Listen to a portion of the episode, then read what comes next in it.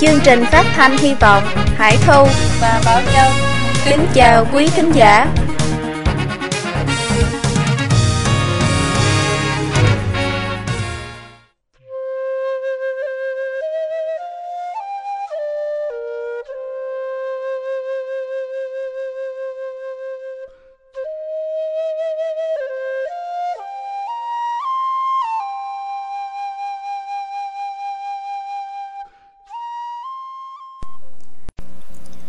Bài 7 Lịch sử giết chóc của Đảng Cộng sản Trung Quốc.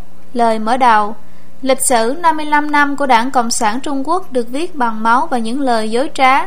Các câu chuyện đằng sau lịch sử đầy máu này vừa cực kỳ bi đát, vừa ít được biết đến. Dưới chế độ thống trị của Đảng Cộng sản Trung Quốc 60 đến 80 triệu người dân Trung Quốc vô tội đã bị giết hại. Đã là đằng sau những gia đình tan nát của họ. Nhiều người không hiểu tại sao Đảng Cộng sản Trung Quốc lại giết người trong khi Đảng Cộng sản Trung Quốc đang tiếp tục sự đàn áp tàn bạo của nó đối với các học viên Pháp Luân Công và gần đây áp bức các đám người biểu tình ở Hán Nguyên bằng súng đạn. Nhiều người tự hỏi liệu họ có thể sẽ thấy một ngày mà Đảng Cộng sản Trung Quốc học cách nói bằng lời thay vì bằng súng đạn. Mao Trạch Đông tóm tắt mục tiêu của cách mạng văn hóa. Sau thời đại hỗn mang, thế giới sẽ có hòa bình, nhưng cứ khoảng 7 hoặc 8 năm, sự hỗn loạn lại cần phải xảy ra Nói cách khác nên có một cuộc cách mạng về chính trị 7 hoặc 8 năm một lần Và một đám người cần bị giết chết khoảng 7 hoặc 8 năm một lần Có một ý thức hệ hỗ trợ và các nhu cầu thực tế nằm sau sự chém giết của đảng Cộng sản Trung Quốc về phương tiện ý thức hệ, Đảng Cộng sản Trung Quốc tin vào nền chuyên chính vô sản và liên tục cách mạng dưới chế độ chuyên chính vô sản.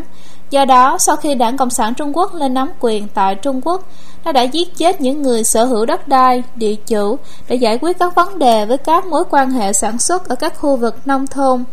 Nó đã giết hại các nhà tư bản để đạt mục đích cải cách công thương và giải quyết các mối quan hệ sản xuất ở các khu vực thành thị. Sau khi hai giai cấp này bị tiêu diệt, các vấn đề liên quan đến nền tảng kinh tế về cơ bản đã được giải quyết.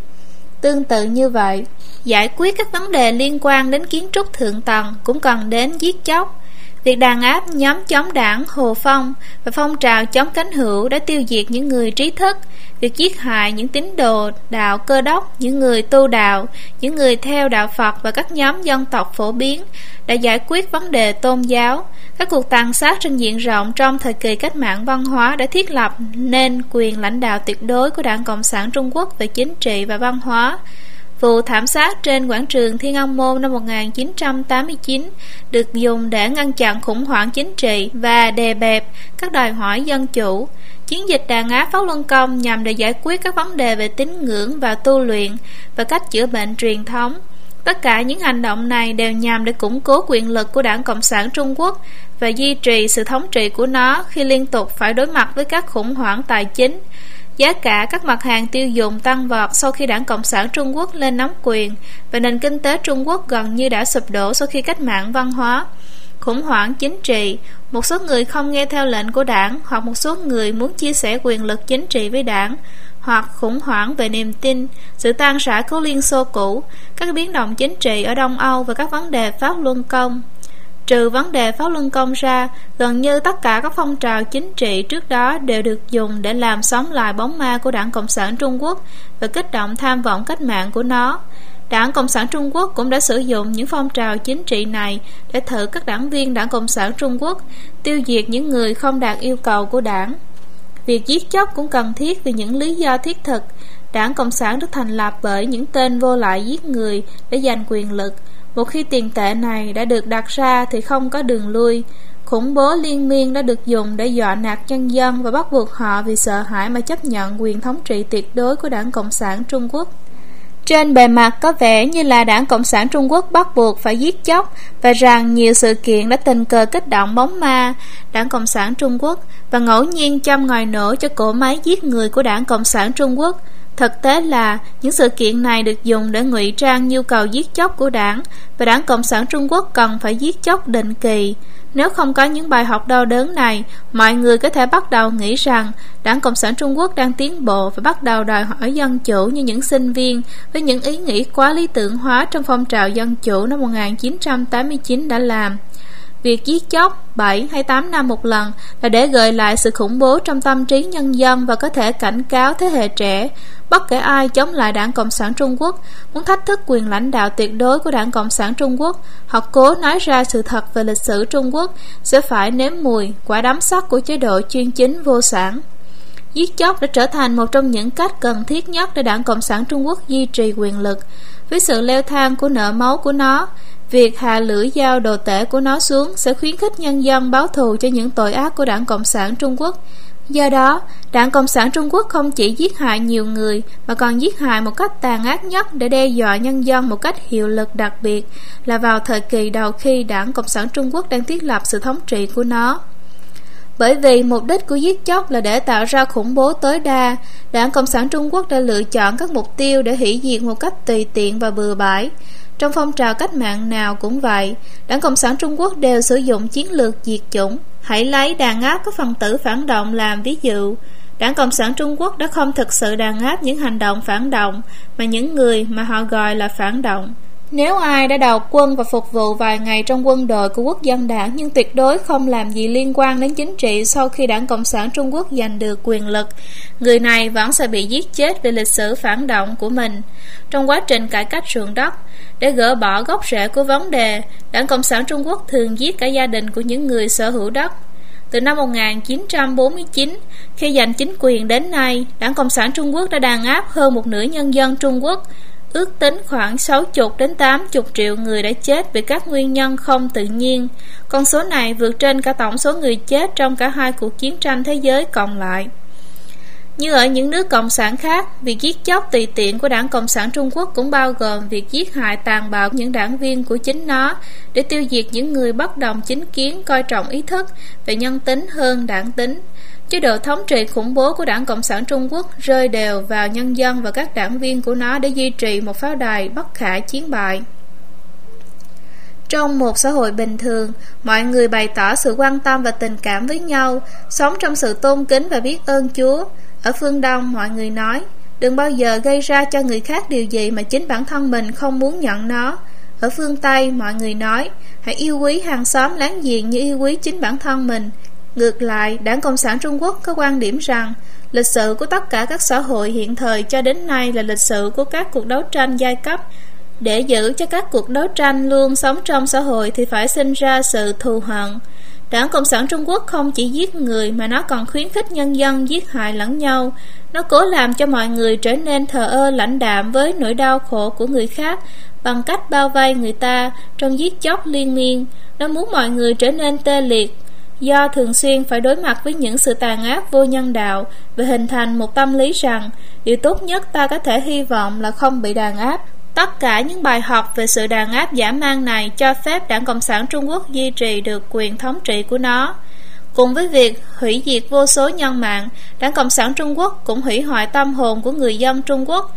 Có rất nhiều người do quá sợ hãi trước những đe dọa của Đảng Cộng sản Trung Quốc nên đã không dám có phản ứng gì ngoài việc hoàn toàn từ bỏ những lý lẽ về nguyên tắc của bản thân mình. Về một khía cạnh nào đó, lương tri của những người này đã chết. Một điều còn đáng sợ hơn cả cái chết của thể xác. Giết người như ngoé Trước khi Đảng Cộng sản Trung Quốc lên nắm quyền, Mao Trạch Đông viết Chúng ta tuyệt đối không áp dụng chính sách nhân từ đối với các phần tử phản động và đối với các hoạt động phản động của các giai cấp phản động. Nói cách khác, thậm chí trước khi Đảng Cộng sản Trung Quốc chiếm được Bắc Kinh, nó đã quyết định trong đầu là sẽ hành động hung tàn, dưới cách nói tránh là chế độ chuyên chính chân chủ nhân dân. Sau đây là một vài ví dụ. Đàn áp những phần tử phản động và cải cách ruộng đất Vào tháng 3 năm 1950 Đảng Cộng sản Trung Quốc tuyên bố lệnh đàn áp nghiêm khắc các phần tử phản động được biết đến trong lịch sử như là một phong trào đàn áp các phần tử phản động. Trong khi các hoàng đế ân xá cho toàn bộ đất nước sau khi họ lên ngôi, Đảng Cộng sản Trung Quốc bắt đầu giết chóc chỉ một phút sau khi nó lên nắm quyền. Mao Trạch Đông nói trong một tài liệu, còn có rất nhiều nơi mà nhân dân bị đe dọa và không dám giết các phần tử phản động một cách công khai trên diện rộng.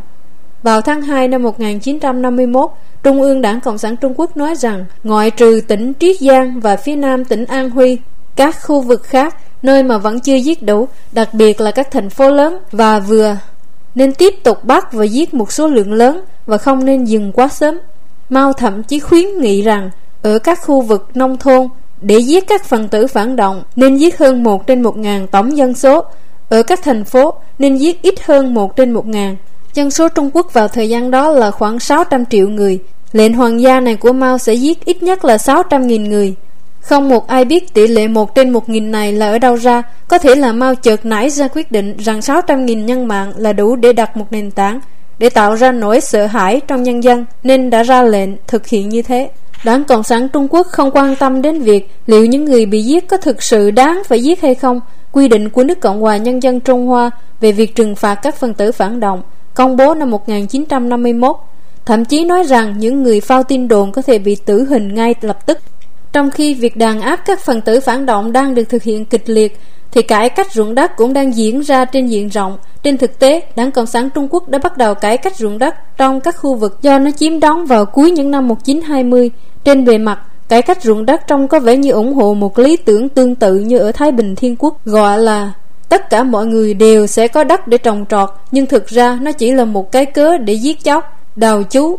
Đứng thứ tư trong hàng ngũ Đảng Cộng sản Trung Quốc, sau đó có một khẩu hiệu cho cải cách ruộng đất là làng nào cũng đổ máu, nhà nào cũng đánh nhau, cho thấy rằng làng nào cũng có những người sở hữu đất đai phải chết. Cải cách ruộng đất đã có thể được thực hiện mà không cần phải giết chóc. Nó đã có thể được thực hiện đúng theo cách mà chính phủ Đài Loan thực hiện chính sách cải cách ruộng đất của mình bằng cách mua lại đất từ các chủ sở hữu đất. Tuy nhiên, bởi vì đảng Cộng sản Trung Quốc bắt nguồn từ một nhóm những kẻ lưu manh côn đồ vô sản, nó chỉ biết cướp bóc, sợ rằng nó có thể bị trả thù do cướp bóc. Đảng Cộng sản Trung Quốc đã giết các nạn nhân để loại trừ nguồn gốc của rắc rối có thể có sau này. Cách giết người phổ biến nhất trong thời kỳ cải cách ruộng đất được biết đến là đấu tố Đảng Cộng sản Trung Quốc làm giả tội phạm và quy tội cho các chủ sở hữu đất hoặc những nông dân giàu có. Cộng đồng sau đó được hỏi xem họ nên bị trừng phạt như thế nào. Một số đảng viên hoặc những người hoạt động cho Đảng Cộng sản Trung Quốc đã được cài trong những đám đông để hô chúng ta nên giết họ và các chủ sở hữu đất hoặc những nông dân giàu có sau đó bị xử tử ngay tại chỗ. Vào thời gian đó, bất kỳ ai sở hữu đất trong làng đều bị coi là cường hào. Những người thường lợi dụng nông dân bị gọi là cường hào bún xỉn những người thường giúp sửa chữa những tiện nghi công cộng và tặng tiền cho các trường học và để giảm nhẹ thiên tai được gọi là cường hào tốt bụng. Những người không làm gì cả được gọi là cường hào im lặng. Việc phân loại như thế này không có ý nghĩa gì cả bởi vì tất cả các cường hào cuối cùng đều bị xử tử ngay lập tức bất kể là họ thuộc vào loại cường hào nào. Vào khoảng cuối năm 1952, số phần tử phản động bị xử tử do Đảng Cộng sản Trung Quốc công bố là khoảng 2.4 triệu người. Thực ra, Tổng số người chết bao gồm các quan chức chính phủ quốc dân đảng dưới cấp huyện và các chủ sở hữu đất ít nhất là 5 triệu người. Việc đàn áp các phần tử phản động và cải cách ruộng đất có ba kết quả trực tiếp. Thứ nhất là các cựu quan chức địa phương mà đã được lựa chọn thông qua sự tự trị dựa trên cơ sở thị tộc đã bị tiêu diệt.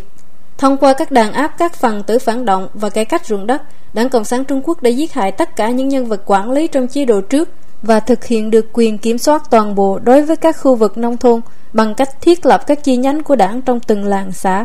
Thứ hai là chiếm được một lượng khổng lồ của cải bằng con đường trộm cướp trong việc đàn áp các phần tử phản động và cải cách ruộng đất. Thứ ba là, dân thường bị khủng bố bởi sự đàn áp giả mang các chủ sở hữu đất và nông dân giàu có. Chiến dịch ba chống và chiến dịch năm chống, Việc đàn áp các phần tử phản động và cải cách ruộng đất chủ yếu nhằm vào các khu vực nông thôn. Còn chiến dịch ba chống và chiến dịch năm chống, sau đó có thể được coi là sự diệt chủng tương ứng ở thành thị. Chiến dịch ba chống bắt đầu vào tháng 12 năm 1951 và nhằm vào nạn tham nhũng, lãng phí và quan liêu trong số những cán bộ của Đảng Cộng sản Trung Quốc. Một số quan chức hữu bại của Đảng Cộng sản Trung Quốc đã bị tử hình. Không lâu sau đó, Đảng Cộng sản Trung Quốc quy việc hữu bại của các quan chức chính quyền của nó là do sự cám dỗ của các nhà tư bản. Một cách tương tự, chiến dịch Nam chống được bắt đầu vào tháng 1 năm 1952 nhằm vào hối lộ, trốn thuế, trộm cắp tài sản nhà nước, sự xây dựng vội vàng và cảo thả bằng vật liệu xấu và làm gián điệp thu thập các thông tin kinh tế của nhà nước. Chiến dịch Năm chống về cơ bản là ăn cắp tài sản của nhà tư bản hay đúng hơn là giết hại các nhà tư bản để lấy tiền của họ. Trần Nghị Thị trưởng Thượng Hải lúc bấy giờ được báo cáo vắn tắt tình hình trên ghế sofa với một cốc trà trong tay mỗi đêm. Ông ta hỏi một cách nhàn nhã, có bao nhiêu lính dù hôm nay? Có nghĩa là có bao nhiêu thương gia nhảy lầu tự tử hôm nay Không một nhà tư bản nào có thể trốn thoát chiến dịch năm chóng Họ bị yêu cầu đóng thuế đã trốn sớm như thời quan tự trong triều đại nhà Thanh khi thị trường thương mại tại Thượng Hải bắt đầu được thành lập, các nhà tư bản đã không có cách nào để trả những thứ thuế. Thậm chí, với tất cả tài sản của họ, họ không có cách nào khác ngoài việc tự kết liễu cuộc đời của mình, nhưng họ không dám nhảy xuống sông Hoàng Phố. Nếu xác của họ không được tìm thấy, Đảng Cộng sản Trung Quốc sẽ buộc tội họ là chạy sang Hồng Kông và người nhà của họ sẽ vẫn phải chịu trách nhiệm trả những khoản thuế đó. Các nhà tư bản đành phải nhảy lầu và để xác lại cho đảng Cộng sản thấy bằng chứng của cái chết của họ. Người ta nói rằng mọi người không dám đi bộ bên cạnh các tòa nhà cao tầng ở Thượng Hải thời bấy giờ vì sợ bị những người nhảy từ trên xuống rơi vào mình. Theo sự thực của các chiến dịch chính trị sau khi thành lập nước Cộng hòa Nhân dân Trung Hoa đồng biên soạn bởi bốn cơ quan chính phủ bao gồm cả Trung tâm Nghiên cứu Lịch sử Đảng Cộng sản Trung Quốc năm 1996. Trong thời kỳ chiến dịch ba chống và chiến dịch năm chống, hơn 323.100 người đã bị bắt và hơn 280 người đã tự tử hay mất tích. Trong chiến dịch chống Hồ Phong năm 1955, hơn 5.000 người đã bị buộc tội, hơn 500 người đã bị bắt, hơn 60 người đã tự tử và 12 người đã chết vì các nguyên nhân không tự nhiên. Trong cuộc đàn áp các phần tử phản động sau đó, hơn 21.300 người đã bị tử hình và hơn 4.300 người đã tự tử hoặc mất tích. Nạn đói khủng khiếp, số người chết cao nhất được ghi lại trong nạn đói khủng khiếp ở Trung Quốc ngay sau chiến dịch đại nhảy vọt.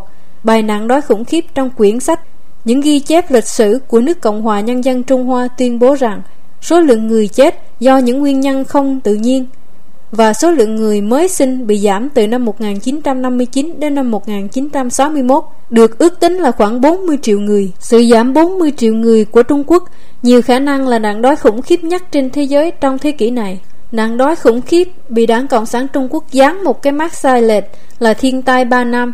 Trên thực tế, 3 năm đó có điều kiện thời tiết tốt mà không có bất kể một thiên tai lớn nào như lũ lụt, hạn hán, bão, sóng thần, động đất, xương giá, mưa đá hay dịch cho cháu. Tai họa đó hoàn toàn là do con người gây nên.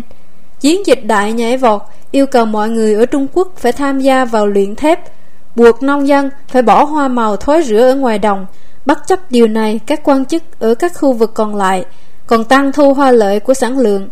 Hạ Diệt Nhiên, bí thư thứ nhất của đảng bộ quận Liễu Châu, từ bìa đặt sản lượng sửng sốt 65.000 cân thóc trên một mẫu ở huyện Hoàng Giang. Đây là ngay sau hội nghị toàn thể Lộc Sơn khi phong trào chống cánh hữu của đảng Cộng sản Trung Quốc lan ra toàn quốc để cho thấy rằng đảng Cộng sản Trung Quốc luôn luôn đúng. Hoa màu bị chính quyền xung công như một hình thức đánh thuế theo sản lượng, được thổi phồng lên này. Hậu quả là khẩu phần ngũ cốc, giống và lương thực chủ yếu của nông dân tất cả đều bị xung công. Khi yêu cầu vẫn chưa được đáp ứng, nông dân bị buộc tội là giáo hoa màu của mình. Hạ Diệt Nhiên đã từng nói rằng họ phải phấn đấu giành giải nhất trong cuộc thi sản lượng cao nhất bất kể là bao nhiêu người ở Liễu Châu sẽ phải chết.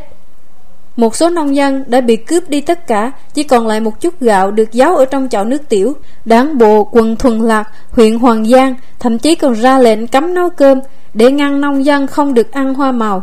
Việc tuần tra được thực hiện bởi dân quân vào ban đêm. Nếu họ thấy ánh lửa, họ sẽ tiến hành lục soát và vây bắt. Nhiều nông dân thậm chí không dám nấu thảo mộc hoặc vỏ cây dại ăn được và chết đói. Trong lịch sử, vào những lúc có nạn đói, vua quan sẽ cấp cháo phân phát hoa màu và cho phép các nạn nhân di tản khỏi những khu vực có nạn đói. Còn đảng Cộng sản Trung Quốc coi việc chạy khỏi nơi có nạn đói là một điều ô nhục cho uy tín của đảng và ra lệnh cho dân quân chặn đường không cho các nạn nhân thoát khỏi nạn đói. Khi các nông dân bị đói quá, phải cướp ngũ cốc ở các kho lương thực, đảng Cộng sản Trung Quốc ra lệnh bắn vào đám đông để đàn áp việc cướp bóc và dán cái mát cho những người bị chết là các phần tử phản cách mạng một số lượng lớn nông dân bị chết đói ở nhiều tỉnh, bao gồm Tam Túc, Sơn Đông, Hà Nam, An Huy, Hồ Bắc, Hồ Nam, Tứ Xuyên và Quảng Tây. Nông dân bị đói nhưng vẫn bị bắt tham gia làm các việc tưới nước, xây đập và luyện thép. Nhiều người bị ngã xuống đất trong khi làm việc và không bao giờ đứng lên được nữa. Cuối cùng thì những người sống sót không có sức để chôn những người bị chết. Nhiều làng bị chết toàn bộ khi mọi người lần lượt bị chết đói. Trong các nạn đói nghiêm trọng nhất trong lịch sử Trung Quốc trước thời đảng Cộng sản Trung Quốc, có những trường hợp các gia đình phải trao đổi con cho nhau để ăn thịt, nhưng không ai từng ăn thịt chính con mình. Tuy nhiên, dưới thời đảng Cộng sản Trung Quốc, mọi người buộc phải ăn thịt những người bị chết, ăn những người chạy trốn, đến từ những khu vực khác và thậm chí phải giết chết và ăn thịt con của chính mình. Nhà văn Sa Thanh đã mô tả cảnh này trong quyển sách của ông Y Hi Đại Địa Loan, một eo đất thưa thớt. Trong một gia đình nông dân, người cha chỉ còn lại một người con trai và một người con gái trong nạn đói khủng khiếp. Một hôm, người cha đuổi người con gái ra khỏi nhà. Khi cô trở về, cô không thể tìm thấy người em trai, mà chỉ nhìn thấy mỡ trắng nổi ở trong chảo và một đống xương ở cạnh bếp. Vài ngày sau, người cha thêm nước vào chảo và gọi người con gái đến gần. Cô gái sợ quá và xin cha cô từ ngoài cửa, bố, đừng ăn thịt con. Con có thể nhặt củi và nấu cơm cho bố. Nếu bố ăn thịt con thì sẽ không ai làm việc này cho bố nữa. Cấp độ cuối cùng và số lượng thảm kịch như thế này thì không được biết đến. Thế nhưng Đảng Cộng sản Trung Quốc vẫn xuyên tạc nó như là một vinh dự cao quý và tự nhận rằng Đảng Cộng sản Trung Quốc đã lãnh đạo nhân dân một cách dũng cảm chống lại thiên tai và tiếp tục tự khen mình là vĩ đại, vinh quang và đúng đắn. Sau hội nghị toàn thế Lộc Sơn năm 1959, tướng Bành Đức Hoài bị tước quyền vì lên tiếng bên vực nhân dân, một nhóm quan chức và cán bộ chính quyền dám nói sự thật đã bị bãi chức, bị giam hoặc bị điều tra. Sau đó không ai còn dám nói lên sự thật nữa. Vào thời gian của nạn đói khủng khiếp, thay vì báo cáo sự thật, mọi người che đậy thực tế về số lượng người chết đói để bảo vệ chức vụ của họ. Tỉnh Tam Túc thậm chí còn từ chối viện trợ lương thực của tỉnh Sơn Tây nói rằng Tam Túc đã có một số dư lương thực rất lớn. Nạn đói khủng khiếp này cũng là một cuộc thi loại cho các cán bộ của Đảng Cộng sản Trung Quốc theo tiêu chuẩn của Đảng Cộng sản Trung Quốc. Những cán bộ mà chống lại việc nói trên, sự thực bất chấp việc hàng chục triệu người chết đói chắc chắn là đạt tiêu chuẩn. Với cuộc trắc nghiệm này, Đảng Cộng sản Trung Quốc sau đó sẽ tin rằng không có gì như tình người hay đạo trời có thể trở thành một gánh nặng tâm lý ngăn cản những cán bộ này đi theo đảng. Sao nặng đói khủng khiếp, các quan chức cấp tỉnh có trách nhiệm chỉ đơn thuần tham gia vào các thủ tục tự phê bình. Lý Tỉnh Tuyền, bí thư tỉnh ủy Tứ Xuyên, nơi mà hàng triệu người bị chết đói được thăng chức lên làm bí thư thứ nhất văn phòng khu vực Tây Nam của Đảng Cộng sản Trung Quốc. Từ cách mạng văn hóa và vụ thảm sát trên quảng trường Thiên An Môn cho đến chiến dịch đàn áp Pháp Luân Công, Cách mạng văn hóa chính thức bắt đầu ngày 16 tháng 5 năm 1966 và kéo dài cho đến tận năm 1976. Thậm chí chính bản thân Đảng Cộng sản Trung Quốc cũng gọi thời kỳ này là thảm họa 10 năm. Sau này, trong một cuộc phỏng vấn với một phóng viên Nam Tư, Hồ Diệu Bang, nguyên tổng bí thư Đảng Cộng sản Trung Quốc nói, vào thời gian đó, gần 100 triệu người bị liên can, tức là một phần 10 dân số Trung Quốc. Thực sự của các chiến dịch chính trị sau khi thành lập nước Cộng hòa Nhân dân Trung Hoa báo cáo rằng vào tháng 5 năm 1948, sau 31 tháng tập trung điều tra, thẩm tra và tính toán lại bởi Ủy ban Trung ương của Đảng Cộng sản Trung Quốc, các con số liên quan đến cách mạng văn hóa là hơn 4.2 triệu người bị giam giữ và điều tra, hơn 1 triệu 728 ngàn người chết vì những nguyên nhân không tự nhiên, hơn 135 ngàn người bị gián mát phản cách mạng và bị tử hình, hơn 273.000 người bị chết và hơn 7.03 triệu người bị tàn phế trong các cuộc tấn công vũ trang và 71.200 gia đình bị tiêu diệt. Thống kê tổng hợp từ các ghi chép lịch sử của các huyện cho thấy rằng 7.73 triệu người chết vì những nguyên nhân không tự nhiên trong cách mạng văn hóa. Bên cạnh việc đánh đập người ta đến chết, sự bắt đầu của cách mạng văn hóa cũng gây ra một làn sóng tự tử. Nhiều trí thức nổi tiếng, bao gồm Lão xã, Phó Lôi, Tiễn Ba Tán, Vu Hang và Trữ An Bình, tất cả đều tự chấm dứt cuộc đời của mình vào thời kỳ đầu của cách mạng văn hóa.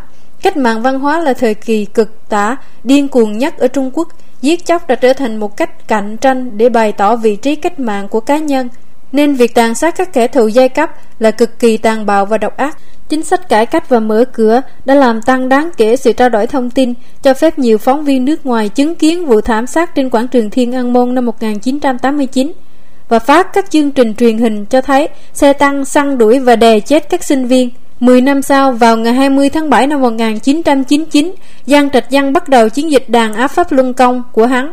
Vào khoảng cuối năm 2002, thông tin nội bộ từ các nguồn tin chính phủ ở Trung Quốc đại lục xác nhận việc che giấu sự thật hơn 7.000 người bị chết trong các trại giam, các trại lao động cưỡng bức, các nhà tù và các bệnh viện thần kinh, trung bình khoảng 7 người bị giết mỗi ngày. Ngày nay, Đảng Cộng sản Trung Quốc có xu hướng giết ít hơn nhiều so với trong quá khứ khi mà hàng triệu hay hàng chục triệu người sẽ bị giết hại. Có hai lý do quan trọng ở đây. Một mặt, Đảng Cộng sản Trung Quốc đã làm biến dị đầu óc tư tưởng của nhân dân Trung Quốc bằng văn hóa đảng để họ giờ đây dễ phục tùng hơn. Mặt khác, do các quan chức Đảng Cộng sản Trung Quốc Mặt khác, do các quan chức Đảng Cộng sản Trung Quốc cực kỳ hữu bại và tham nhũng, nền kinh tế Trung Quốc đã trở thành một nền kinh tế kiểu truyền máu và về căn bản phụ thuộc vào vốn của nước ngoài để duy trì tăng trưởng kinh tế và ổn định xã hội. Đảng Cộng sản Trung Quốc nhớ như in sự trừng phạt kinh tế sau vụ thảm sát trên quảng trường Thiên An Môn và biết rằng việc giết chóc công khai sẽ gây ra việc vốn của nước ngoài sẽ bị rút ra khỏi Trung Quốc và sẽ gây nguy hiểm cho chế độ độc tài của nó.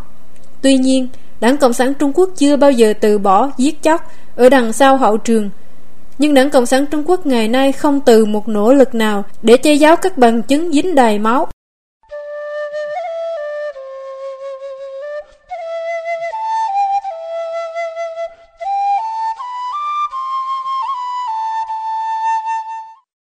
Thủ đoạn giết người cực kỳ tàn nhẫn, tất cả mọi việc mà Đảng Cộng sản Trung Quốc làm chỉ nhằm một mục đích, chiếm đoạt và duy trì quyền lực, Giết chóc là một phương cách rất quan trọng để đảng Cộng sản Trung Quốc duy trì quyền lực của nó.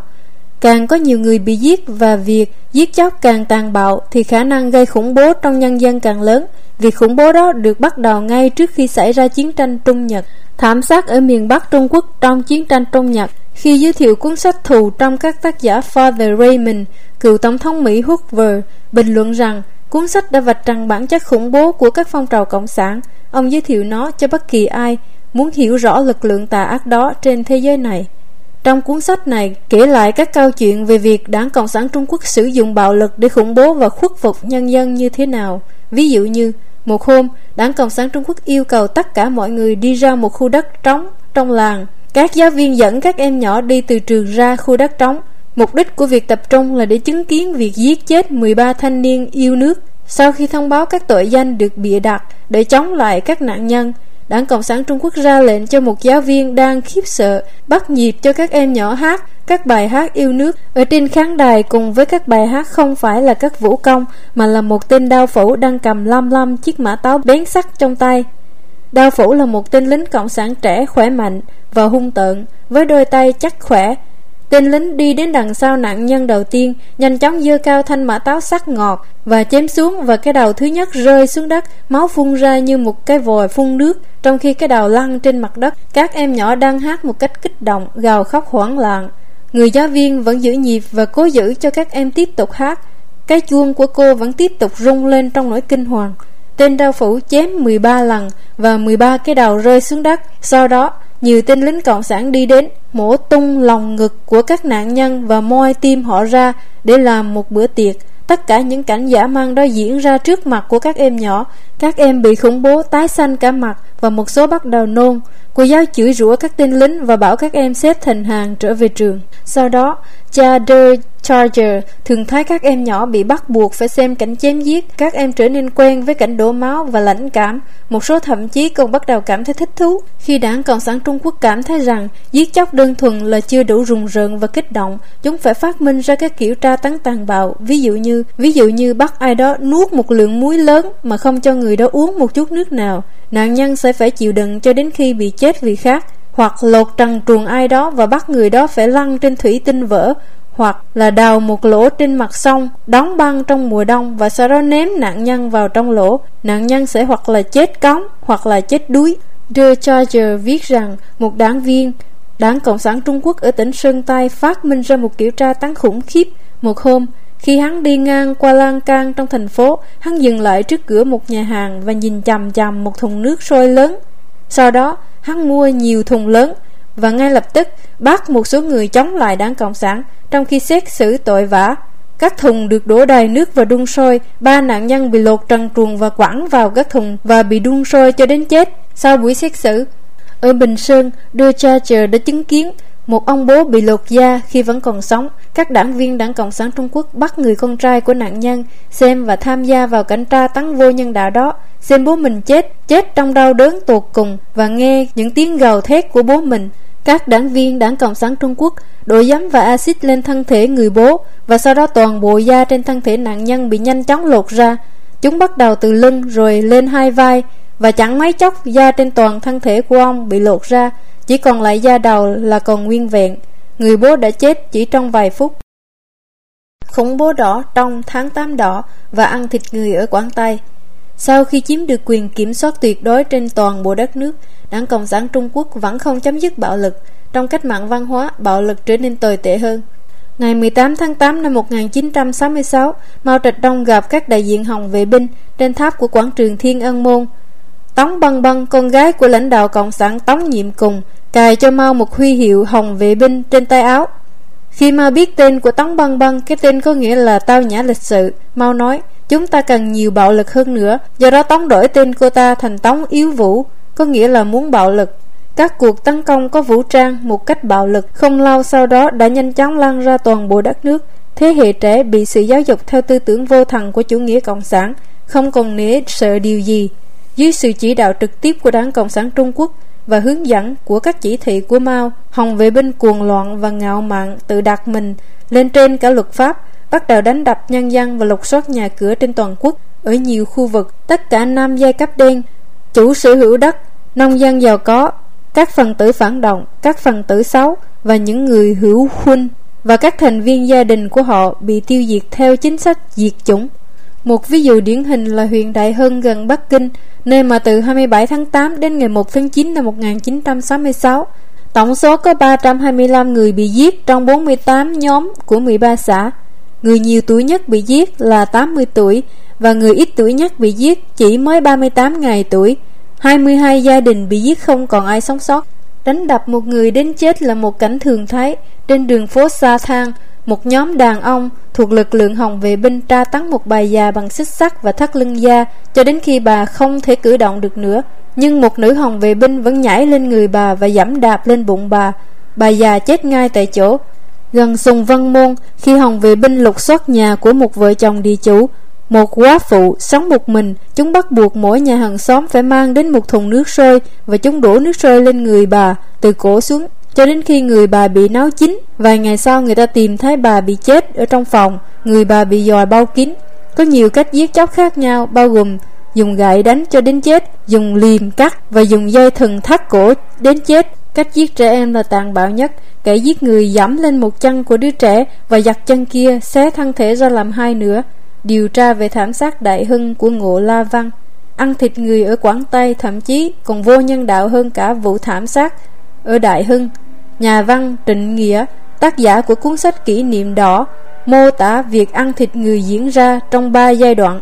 Đầu tiên là giai đoạn mở màn khi khủng bố vẫn còn diễn ra bí mật trong bóng tối. Biên niên sử của hiện nghi lại một cảnh điển hình vào lúc nửa đêm, những tên giết người rón rén đi tìm nạn nhân của chúng và mổ bụng moi tim và gan. Bởi vì chúng chưa có kinh nghiệm và vẫn còn sợ, chúng cắt nhầm cái phổi. Sau đó chúng phải quay lại sau khi chúng nấu chín tim và gan. Một số mang rượu từ nhà đến, một số đi mua gia vị và sau đó tất cả bọn giết người cùng ăn các cơ quan nội tạng của người lặng lẽ trong ánh lửa từ trong lò hắt ra.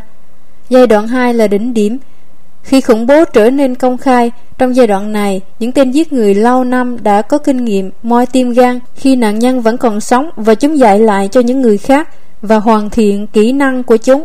Ví dụ, khi mổ bụng một người còn đang sống, bọn giết người chỉ cần cắt chéo trên bụng nạn nhân, dẫm lên người. Nếu nạn nhân bị trói vào cây, bọn giết người sẽ lên gối vào bụng dưới của nạn nhân và tim và các cơ quan nội tạng khác sẽ tự động rơi ra. Tên trùm giết người sẽ được lấy tim gan, các cơ quan sinh dục và những tên còn lại sẽ lấy những thứ khác. Những cảnh tượng khủng khiếp này được trang hoàng bởi cờ và khẩu hiệu. Giai đoạn thứ ba rất điên loạn, ăn thịt người đã trở thành một phong trào diễn ra tràn lan trên quy mô lớn. Ở huyện Vũ Tuyên, như những con chó hoang ăn thịt những xác chết trong một bệnh dịch. Mọi người điên loạn ăn thịt người khác. Đầu tiên, các nạn nhân thường bị phê bình công khai, theo sau đó luôn luôn là giết chóc và rồi bị ăn thịt. Ngay khi nạn nhân ngã xuống đất bất kể là còn sống hay đã chết, mọi người lấy ra những con dao họ đã chuẩn bị trước và vây quanh nạn nhân, cắt bất kể bộ phận thân thể nào mà họ có thể túm lấy được. Ở giai đoạn này, những công dân bình thường đều tham gia vào việc ăn thịt người, Cơn bão của đấu tranh giai cấp đã thổi đi khỏi đầu óc con người tất cả những ý thức về tội lỗi và nhân tính. Ăn thịt người lan ra như một bệnh dịch và mọi người thích thú các buổi tiệc ăn thịt người. Bất kể một bộ phận thân thể người nào cũng có thể ăn được, bao gồm cả tim, thịt, gan, thận, khuỷu tay, bàn chân và gân.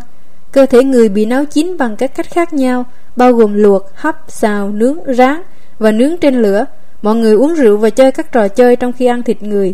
Trong đỉnh cao của phong trào này, thậm chí những nhà ăn của những cơ quan chính quyền cao cấp nhất, Ủy ban Cách mạng huyện Vũ Tuyên cũng bán các món ăn làm từ thịt người.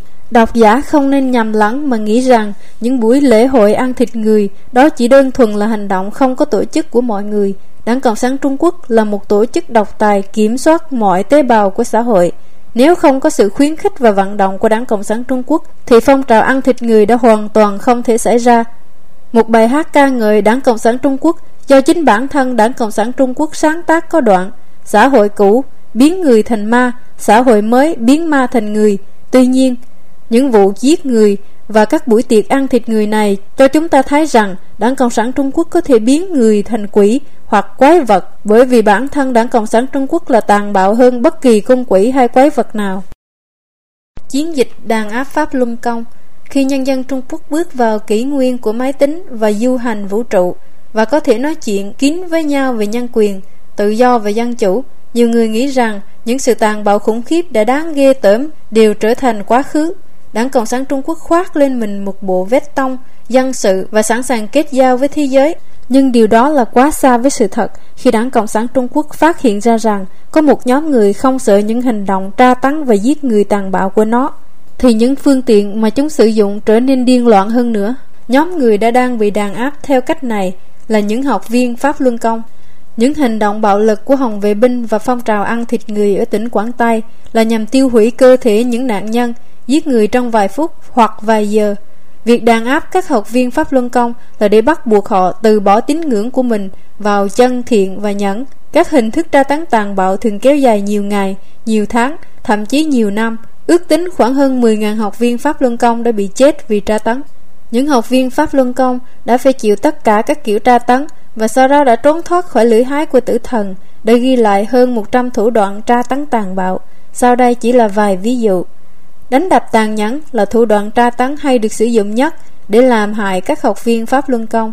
Cảnh sát và các đầu gấu trong tù ngục trực tiếp đánh đập các học viên và cũng xúi dục các tù nhân khác đánh đập các học viên. Nhiều học viên đã bị điếc do bị đánh đập, tay của họ bị rời ra, nhãn cầu của họ bị vỡ, răng cũng bị gãy và xương sọ, xương sống, xương sườn, xương quai xanh, xương chậu, tay và chân của họ bị gãy và vỡ. Chân và tay họ đã bị cắt bỏ do bị đánh đập. Một số kẻ tra tấn đã tàn nhẫn bóp nát tinh hoàng của các học viên nam và đá vào khu vực cơ quan sinh dục của các học viên nữ.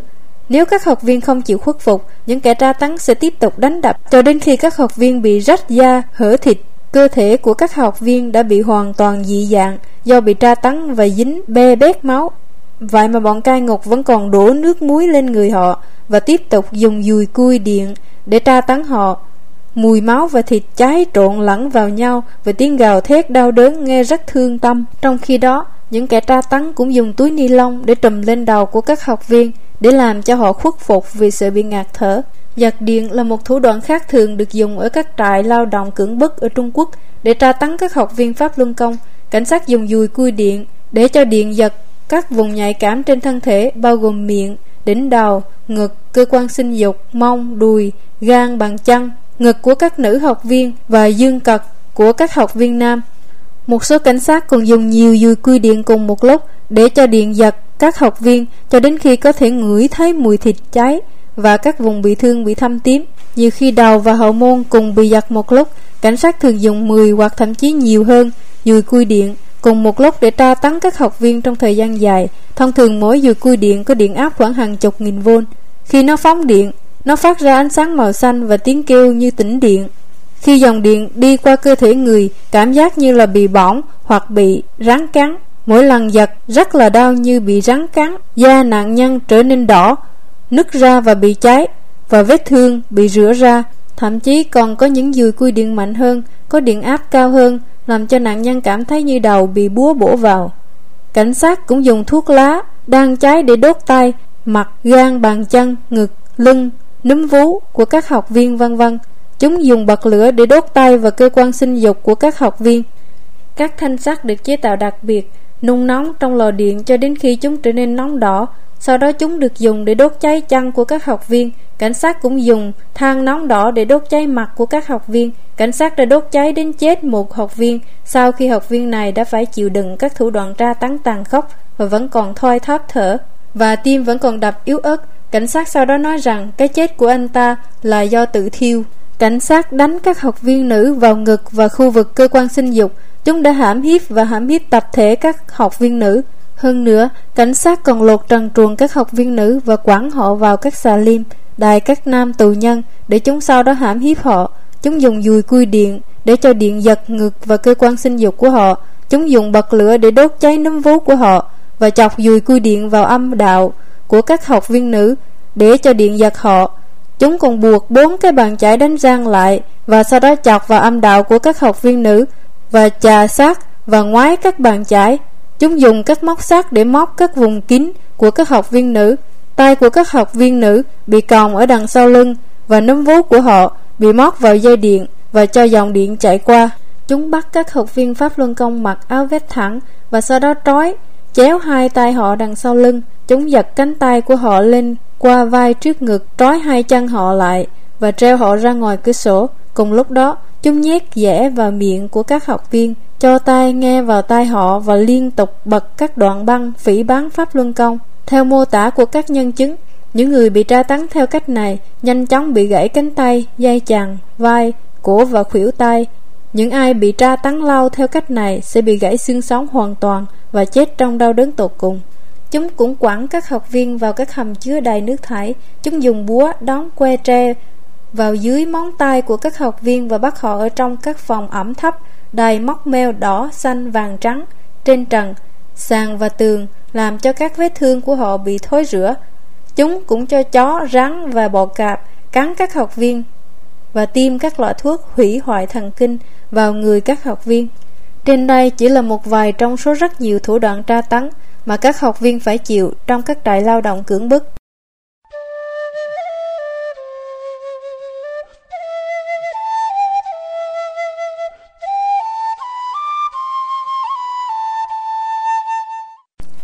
Phần 3. Đấu đá tàn bạo trong nội bộ đảng vì đảng Cộng sản Trung Quốc hợp nhất các đảng viên của nó dựa trên cơ sở của tính đảng thay vì dựa trên đạo đức và công lý, nên sự trung thành của các đảng viên của nó, đặc biệt là các quan chức cao cấp, đối với người lãnh đạo cao nhất là một vấn đề trọng tâm. Đảng cần tạo ra một bầu không khí khủng bố bằng cách giết chết các đảng viên của chính nó. Những người sống sót sau đó thấy rằng khi kẻ độc tài cao cấp nhất muốn ai chết thì người đó sẽ chết một cách bi thảm. Việc đấu đá trong nội bộ các đảng Cộng sản là điều mà ai cũng biết. Tất cả các ủy viên của Bộ Chính trị Đảng Cộng sản Nga trong hai nhiệm kỳ đầu, ngoại trừ Lenin đã chết và bản thân Stalin, đều đã bị tử hình hoặc tự tử. Ba trong số năm nguyên soái đã bị tử hình, ba trong số năm tổng tư lệnh đã bị tử hình, tất cả 10 phó tổng tư lệnh quân đội đã bị tử hình, 57 trong số 85 tư lệnh quân đoàn đã bị tử hình, và 110 trong số 195 tư lệnh sư đoàn đã bị tử hình. Đảng Cộng sản Trung Quốc luôn luôn có chủ trương đấu tranh tàn bạo và tấn công tàn nhẫn. Những chiến thuật đó không chỉ nhằm vào những người ngoài đảng. Ngay từ thời cách mạng ở tỉnh Giang Tây, Đảng Cộng sản Trung Quốc đã giết nhiều người chống Bolshevik, đến mức chỉ còn lại một số rất ít người sống sót để chiến đấu trong cuộc chiến tranh. Ở thành phố Diên An, đảng đã tiến hành một chiến dịch chỉnh đốn sau này khi đã trở nên vững chắc về mặt chính trị, nó đã tiêu diệt Cao Cương, Nhiêu Thấu Thạch, Hồ Phong và Bành Đức Hoài. Vào thời kỳ cách mạng văn hóa, gần như tất cả các đảng viên cao cấp của đảng đã bị tiêu diệt. Chưa một cựu tổng bí thư nào của đảng Cộng sản Trung Quốc gặp kết thúc có hậu. Lưu Thiếu Kỳ, một cựu chủ tịch nước của Trung Quốc, người đã từng là nhân vật số 2 của đất nước đã bị chết bi thảm.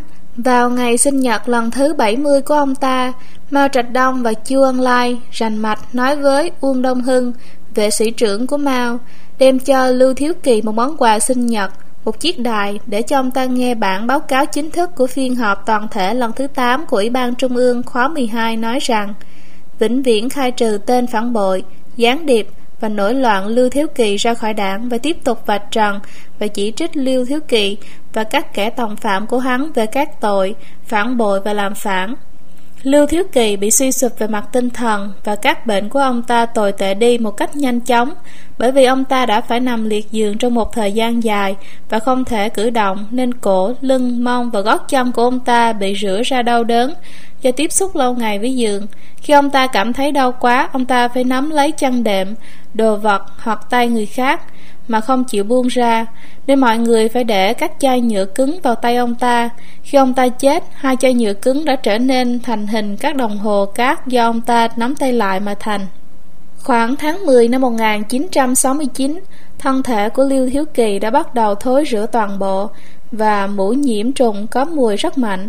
Ông ta gầy như một cái que và ở bên bờ cái chết nhưng một thanh tra đặc biệt của Ủy ban Trung ương Đảng không cho ông ta tắm hay lặt người để thay quần áo Thay vào đó, chúng lột bỏ tất cả quần áo của ông ta, bọc ông ta trong một cái chăn và đưa ông ta bằng máy bay từ Bắc Kinh đi thành phố Khai Phong và khóa trái ông ta trong một tầng hầm của một lô cốt kiên cố. Khi ông ta bị sốt cao, chúng không chỉ không cho ông ta uống thuốc mà còn bắt các nhân viên y tế phải đi chỗ khác. Khi Lưu Thiếu Kỳ chết, thân thể ông ta đã hoàn toàn bị hoại và mái tóc bạc của ông ta xỏ ra dài 60 phân. Hai ngày sau, vào lúc nửa đêm, ông ta bị hỏa thiêu như một người bị bệnh truyền nhiễm nguy hiểm. Bộ giường đệm, gối và các thứ còn lại khác của ông ta đều bị đốt hết. Bi mộ của ông ta ghi tên Lưu Vệ Hoàng, nghề nghiệp, thoát nghiệp, lý do bị chết, bị bệnh. Đảng Cộng sản Trung Quốc đã tra tấn một vị chủ tịch nước đến chết như vậy mà thậm chí không đưa ra một lý do rõ ràng.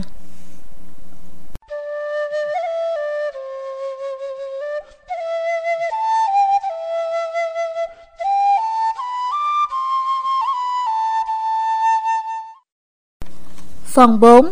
Xuất khẩu cách mạng giết người ở các nước khác Cùng với việc cực kỳ thích thú giết người ở trong Trung Quốc và trong nội bộ đảng bằng nhiều cách, Đảng Cộng sản Trung Quốc cũng tham gia vào việc giết người ở các nước khác, bao gồm cả các Hoa Kiều bằng cách xuất khẩu cách mạng.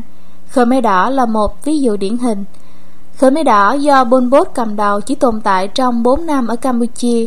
Tuy vậy, từ năm 1975 đến năm 1978, hơn 2 triệu người bao gồm cả hơn 200.000 người Hoa đã bị giết hại ở đất nước nhỏ bé với tổng số chỉ vẹn vẹn có 8 triệu dân này. Các tội ác của Khmer Đỏ là không thể đếm được, nhưng chúng tôi không bàn luận về vấn đề đó ở đây. Tuy nhiên, chúng tôi phải nói về quan hệ của nó với Đảng Cộng sản Trung Quốc. Pol Pot tôn thờ Mao Trạch Đông. Đầu năm 1965, hắn đến thăm Trung Quốc 4 lần để đích thân nghe Mao Trạch Đông thuyết giảng. Ngay từ tháng 11 năm 1965, Pol Pot ở Trung Quốc 3 tháng.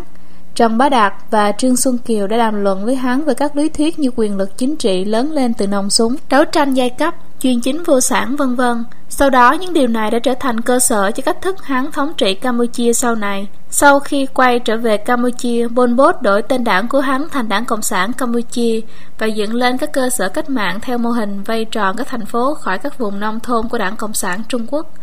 Năm 1968, Đảng Cộng sản Campuchia chính thức thành lập một quân đội.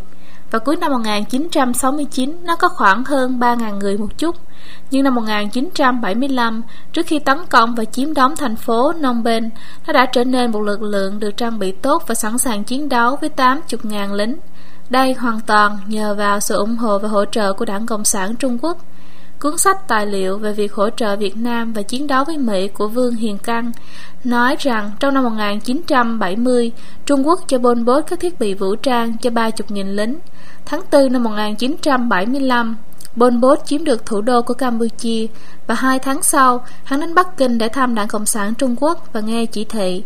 Rõ ràng rằng nếu tội ác diệt chủng của Khmer Đỏ mà không dựa vào các lý thuyết và hỗ trợ vật chất của Đảng Cộng sản Trung Quốc thì nó đã không thể được thực hiện. Ví dụ, sau khi hai người con trai của Thái tử Sihanouk bị Đảng Cộng sản Campuchia giết chết, Đảng Cộng sản Campuchia đã ngoan ngoãn đưa Sihanouk đến Bắc Kinh theo lệnh của Chu Ân Lai. Ai cũng biết rằng khi Đảng Cộng sản Campuchia giết hại nhân dân, chúng sẽ thậm chí giết cả bào thai để ngăn chặn những rắc rối có thể xảy ra trong tương lai. Nhưng theo yêu cầu của Chu Ân Lai, Pol Pot đã tuân lệnh mà không hề phản đối. Chu Ân Lai có thể cứu Sihanouk chỉ bằng một lời nói nhưng Đảng Cộng sản Trung Quốc đã không phản đối việc hơn 200.000 người Hoa bị Đảng Cộng sản Campuchia giết hại. Vào lúc đó, những người Campuchia gốc Hoa đã đến sứ quán Trung Quốc để cầu cứu, nhưng sứ quán đã phớt lờ những tiếng cầu cứu của họ. Tháng 5 năm 1998, khi việc giết hại và cướp bóc, hãm hiếp người Hoa thiểu số diễn ra trên diện rộng ở Indonesia, Đảng Cộng sản Trung Quốc đã không nói một lời nào. Nó đã không giúp đỡ bất kể điều gì và thậm chí còn bưng bít thông tin ở Trung Quốc. Dường như chính phủ Trung Quốc không thể quan tâm ít hơn nữa về số phận của những người Hoa ở nước ngoài. Nó thậm chí đã không giúp đỡ một chút gì về phương tiện, nhân đạo.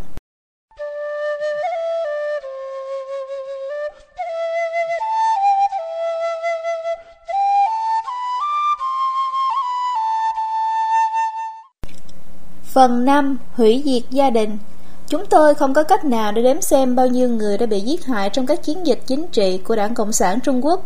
Trong nhân dân, không có cách nào để làm một cuộc điều tra thống kê do những trở ngại và rào cản thông tin giữa các khu vực, các dân tộc và các thổ ngữ địa phương khác nhau.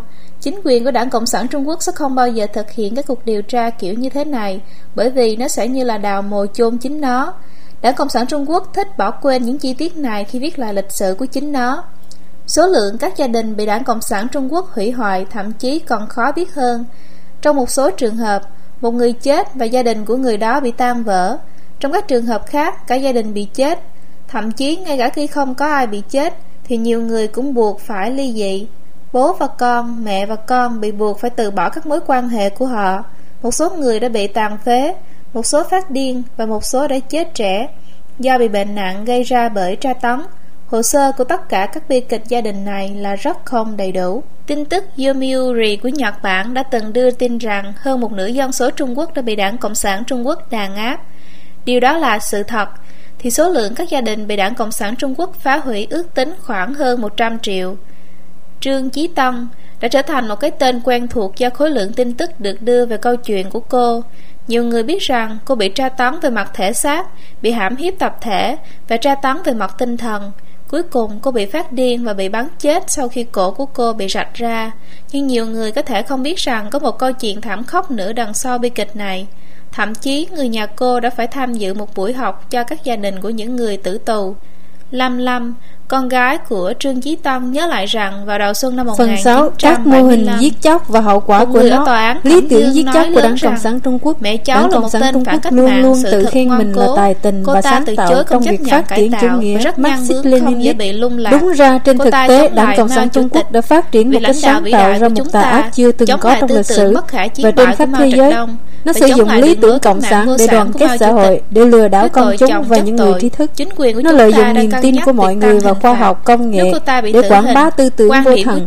Nó sử dụng chủ nghĩa cộng sản để cấm tư hữu cá nhân và sử dụng lý luận và thực tế bạo lực cách mạng của Lenin để thống trị đất nước.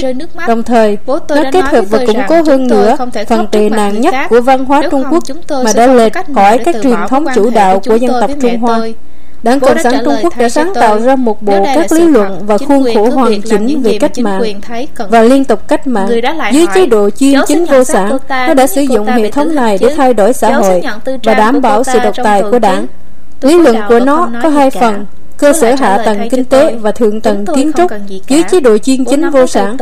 Trong đó, cơ sở hạ tầng kinh tế quyết định thượng tầng kiến trúc, trong khi thượng tầng kiến trúc đến lượt mình là hoạt động trên cơ sở hạ tầng kinh tế để củng cố thượng tầng kiến trúc, đặc biệt là quyền lực của đảng. Đầu tiên, nó phải bắt đầu một cuộc cách mạng từ cơ sở hạ tầng kinh tế, bao gồm một giết hại những người sở hữu đất đai để giải quyết các quan hệ sản xuất ở nông thôn và hai giết chết các nhà tư bản để giải quyết các quan hệ sản xuất ở thành thị trong thượng tầng kiến trúc việc giết chóc cũng được thực hiện theo định kỳ để duy trì quyền kiểm soát tuyệt đối của đảng trong ý thức hệ. điều này bao gồm giải quyết vấn đề về thái độ chính trị đối với đảng của các nhà trí thức qua một giai đoạn thời gian dài. Đảng cộng sản trung quốc đã xướng nhiều chiến dịch nhằm cải tạo tư tưởng của các nhà trí thức Đảng Cộng sản Trung Quốc buộc tội các nhà trí thức là theo chủ nghĩa cá nhân tư sản, có hệ tư tưởng tư sản, có quan điểm thờ ơ với chính trị, có tư tưởng không giai cấp, theo chủ nghĩa tự do hóa vân vân.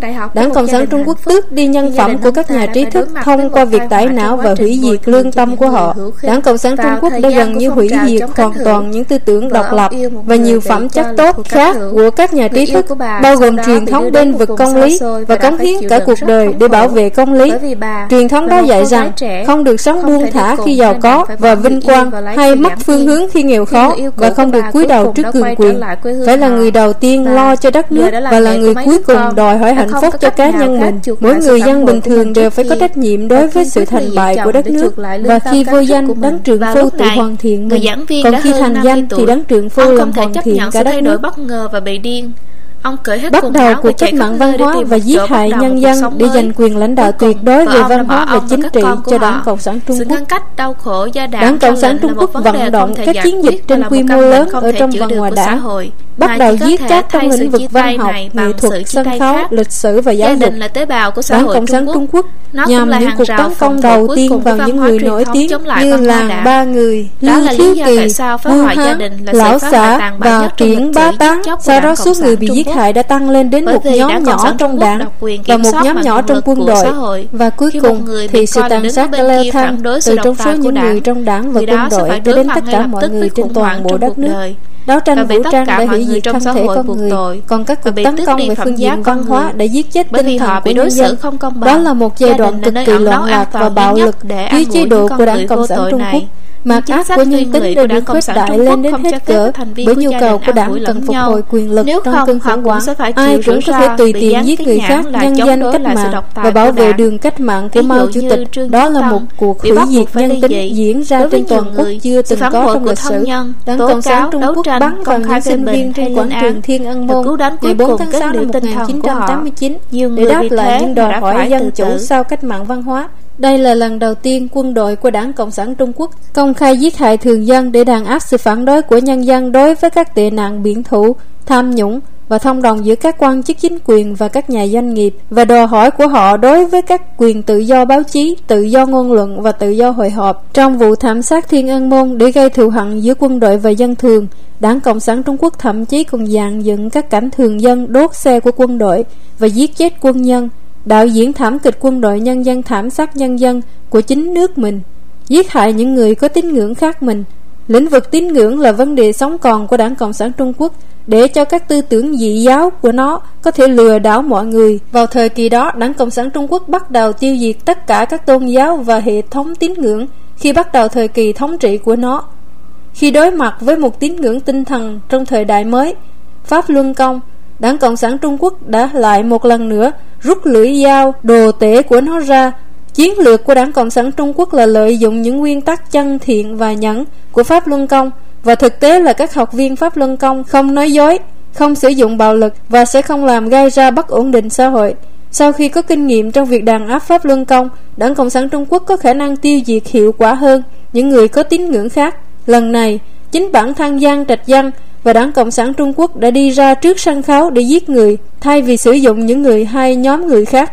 Giết người diệt khẩu, quyền được biết của nhân dân là một điểm yếu của Đảng Cộng sản Trung Quốc. Đảng Cộng sản Trung Quốc cũng biết để người phong tỏa thông tin.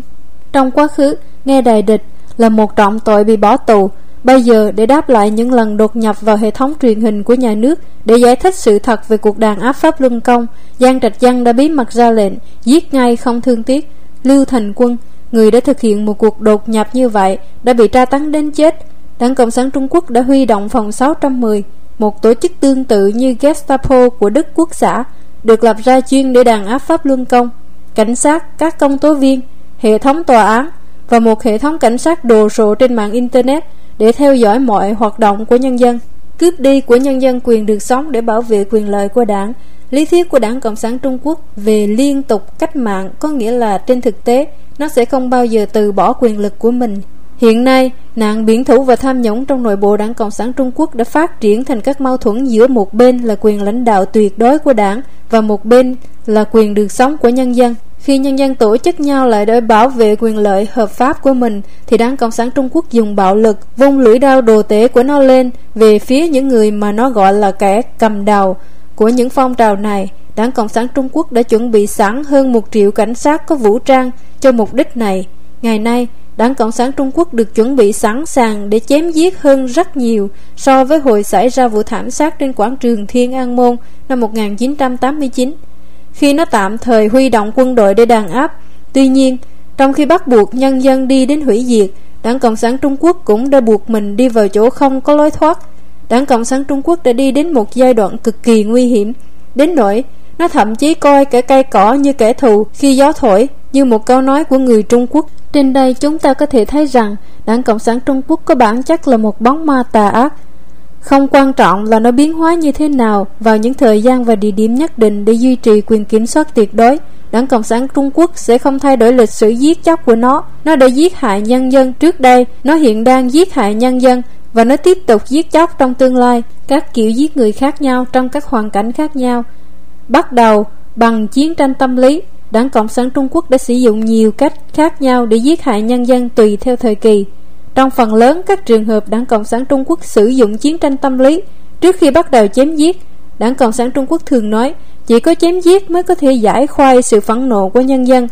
Cứ như thế là nhân dân đã đề nghị Đảng Cộng sản Trung Quốc chém giết họ. Trên thực tế, sự phẫn nộ của nhân dân này là do chính Đảng Cộng sản Trung Quốc kích động mà thành. Lấy ví dụ, với kịch cô gái tóc bạc, một sự bóp méo toàn bộ đối với một truyền thuyết nhân gian và các câu chuyện bịa đặt gồm các cóp nhạc, chắp vá và hầm nước được kể trong vở kịch Lưu Văn Thải đều được sử dụng như các công cụ giáo dục nhân dân để họ thù ghét những người chủ sở hữu đất đai. Đảng Cộng sản Trung Quốc thường vu khống bịa đặt về những người mà nó cho là kẻ thù, như trong trường hợp của cựu chủ tịch nước Trung Quốc Lưu Thiếu Kỳ. Cụ thể là Đảng Cộng sản Trung Quốc đã dàn dựng cảnh tự thiêu trên quảng trường Thiên An Môn vào tháng 1 năm 2001 để làm cho nhân dân thù ghét Pháp Luân Công và sau đó tăng cường chiến dịch diệt chủng khổng lồ của chúng chống lại Pháp Luân Công. Đảng Cộng sản Trung Quốc không những đã không thay đổi các phương cách mà nó dùng để giết hại nhân dân mà còn hoàn thiện chúng qua việc sử dụng các công nghệ thông tin mới. Trong quá khứ, Đảng Cộng sản Trung Quốc chỉ có thể lừa dối nhân dân Trung Quốc, nhưng bây giờ nó cũng lừa đảo nhân dân toàn thế giới. Vận động quần chúng giết người, Đảng Cộng sản Trung Quốc không chỉ giết hại nhân dân thông qua bộ máy chính quyền độc tài của nó, mà còn tích cực vận động nhân dân chém giết lẫn nhau, thậm chí nếu Đảng Cộng sản Trung Quốc có tuân thủ một số luật pháp và quy định khi mới bắt đầu các cuộc vận động này, nhưng vào lúc nó đã kích động nhân dân tham gia thì không gì có thể dừng sự tàn sát lại. Ví dụ, khi Đảng Cộng sản Trung Quốc đang thực hiện chính sách cải cách ruộng đất của nó, thì Ủy ban cải cách ruộng đất có thể quyết định sự sống chết của các chủ sở hữu đất đai, giết chết người ta về mặt tinh thần trước khi giết chết thể xác của họ. Một cách giết người khác là giết chết người ta về mặt tinh thần trước khi giết chết thể xác của họ. Trong lịch sử Trung Quốc, thậm chí triều đại nhà Tần hung tàn nhất, cũng không giết chết tinh thần của một nhân dân. Đảng Cộng sản Trung Quốc chưa bao giờ cho nhân dân cơ hội được chết như một kẻ tử vì đạo. Chúng ban hành các chính sách như khoan dung những người nhận tội và trừng phạt nặng nề những kẻ chống đối và cúi đầu nhận tội là lối thoát duy nhất. Đảng Cộng sản Trung Quốc bắt buộc nhân dân phải từ bỏ những suy nghĩ và tín tâm của riêng mình, làm cho họ chết nhục nhã như những con chó, bởi vì một cái chết vinh quang sẽ có tác dụng cổ vũ như người khác. Chỉ khi mọi người chết trong nhục nhã thì Đảng Cộng sản Trung Quốc mới có thể đạt được mục đích của nó là giáo dục những người ngưỡng mộ nạn nhân đó. Lý do mà Đảng Cộng sản Trung Quốc đàn áp Pháp Luân Công một cách cực kỳ tàn bạo là do các học viên Pháp Luân Công coi trọng tín ngưỡng của họ hơn cả mạng sống của chính mình. Khi Đảng Cộng sản Trung Quốc không thể hủy hoại phẩm giá của họ, nó đã làm tất cả những gì nó có thể làm để tra tấn thể xác của họ, giết hại nhân dân bằng cách chia rẽ và gây bè phái. Khi giết hại nhân dân, Đảng Cộng sản Trung Quốc sử dụng cả hai thủ đoạn dụ dỗ và đe dọa, làm ra vẻ tử tế với một người và xa lánh những người khác. Đảng Cộng sản Trung Quốc luôn luôn cố tấn công một phần nhỏ của toàn bộ dân số với tỷ lệ là 5%. Phần đa số của toàn bộ dân số là luôn luôn tốt, luôn luôn là đối tượng cần phải giáo dục. Sự giáo dục đó bao gồm cả khủng bố và chăm sóc. Cách giáo dục bằng khủng bố sử dụng tâm lý sợ hãi để cho nhân dân thấy là những người chống đối đảng Cộng sản Trung Quốc sẽ không có kết cục tốt đẹp, làm cho họ tránh xa những ai đã từng bị đảng tấn công trước kia. Cách giáo dục bằng chăm sóc cho nhân dân thấy rằng nếu họ có thể có được sự tin cậy của đảng Cộng sản Trung Quốc và đứng về phía đảng Cộng sản Trung Quốc, họ sẽ không chỉ được an toàn mà còn có cơ hội tốt được thăng chức hoặc có được các lợi ích khác.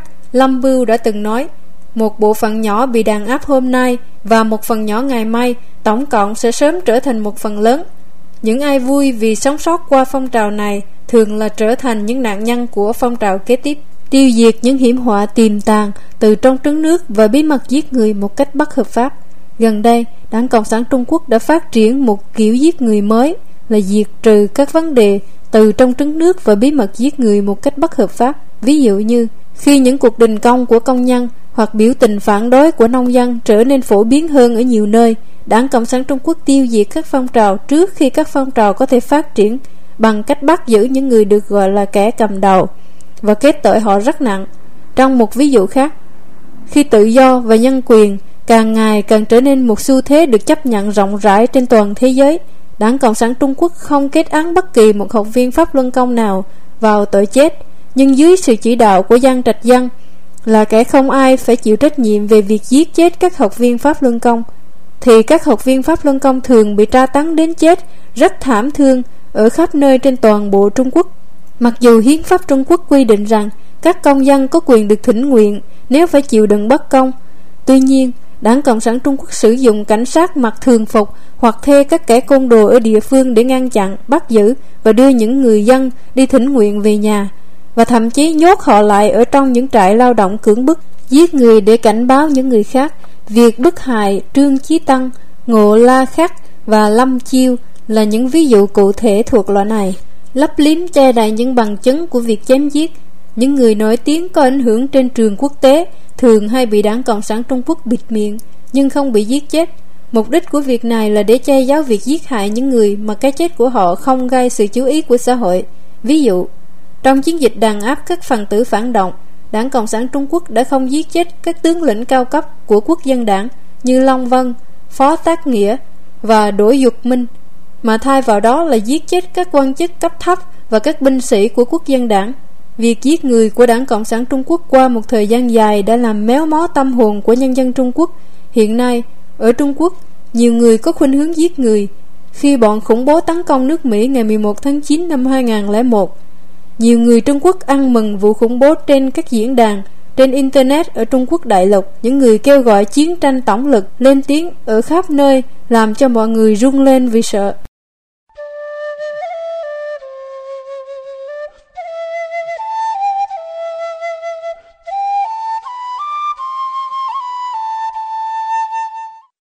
Lời kết Do sự phong tỏa thông tin của Đảng Cộng sản Trung Quốc Chúng tôi không có cách nào để biết chính xác bao nhiêu người đã chết trong chiến dịch đàn áp đã xảy ra trong thời kỳ Đảng Cộng sản Trung Quốc cầm quyền.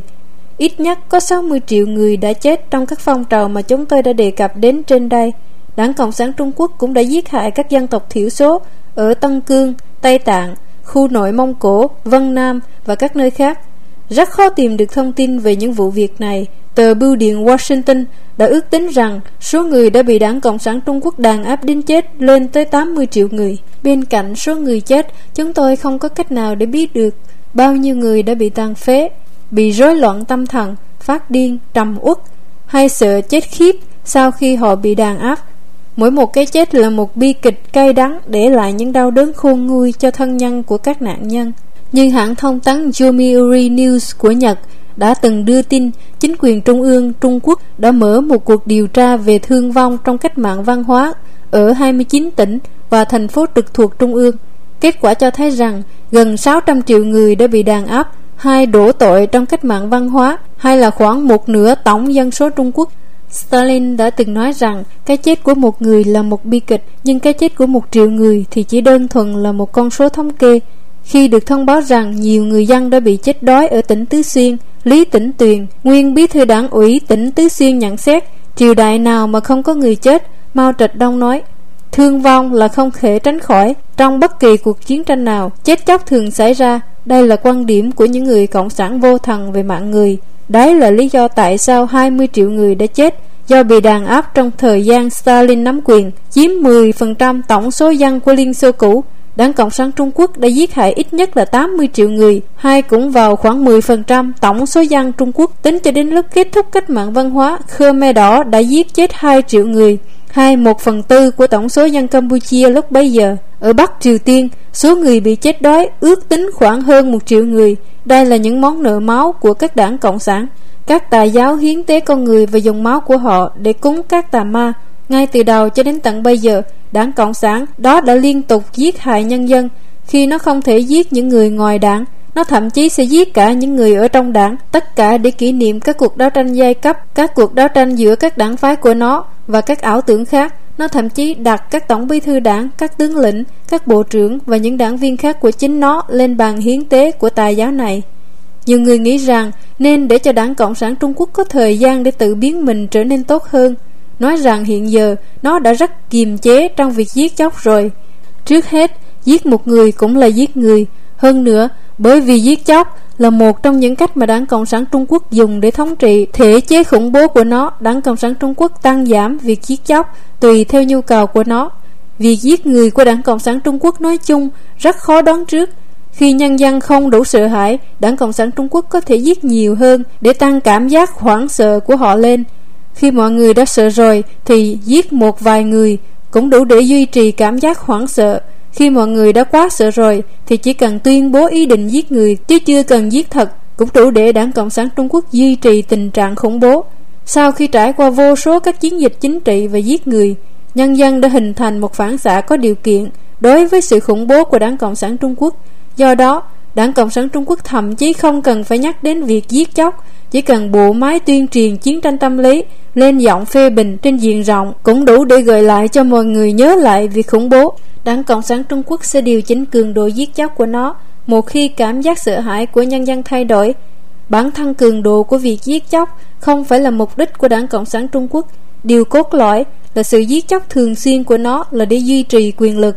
Đảng Cộng sản Trung Quốc không bao giờ trở nên nhân hậu, nó cũng sẽ không bao giờ hạ lưỡi đao đồ tể của nó xuống. Ngược lại, nhân dân đã trở nên phục tùng hơn. Một khi nhân dân đứng lên yêu cầu điều gì vượt quá sức chịu đựng của Đảng Cộng sản Trung Quốc, thì Đảng Cộng sản Trung Quốc sẽ không ngần ngại chém giết. Xuất phát từ nhu cầu duy trì bầu không khí khủng bố, việc giết chóc tùy tiện đem lại hiệu quả tối đa để đạt được mục đích này. Trong những chiến dịch giết chóc trên diện rộng diễn ra trước đây, Đảng Cộng sản Trung Quốc có chủ ý mập mờ về nhận dạng, tội danh và tiêu chuẩn buộc tội đối với các mục tiêu của nó. Để tránh bị trở thành mục tiêu tàn sát, mọi người thường tự giới hạn mình trong một khu vực an toàn, dựa trên sự đánh giá của chính họ. Một khu vực an toàn như vậy, nhiều khi thậm chí hẹp hơn cả giới hạn mà Đảng Cộng sản Trung Quốc định đặt ra. Đó là lý do tại sao trong mỗi một phong trào, mọi người có xu hướng hành động như một người tả khuynh hơn là hữu khuynh. Kết quả là, một phong trào thường được mở rộng hơn so với phạm vi chủ định ban đầu, bởi vì nhân dân ở các cấp tự nguyện đặt ra những giới hạn cho mình để đảm bảo cho sự an toàn của họ. Cấp càng thấp thì phong trào càng trở nên tàn bạo. Sự tăng cường khủng bố tự nguyện trong toàn xã hội như vậy là xuất phát từ việc giết chóc tùy tiện của Đảng Cộng sản Trung Quốc. Trong lịch sử chém giết lâu dài của nó, Đảng Cộng sản Trung Quốc đã tự biến mình thành một kẻ giết người hàng loạt vô nhân đạo.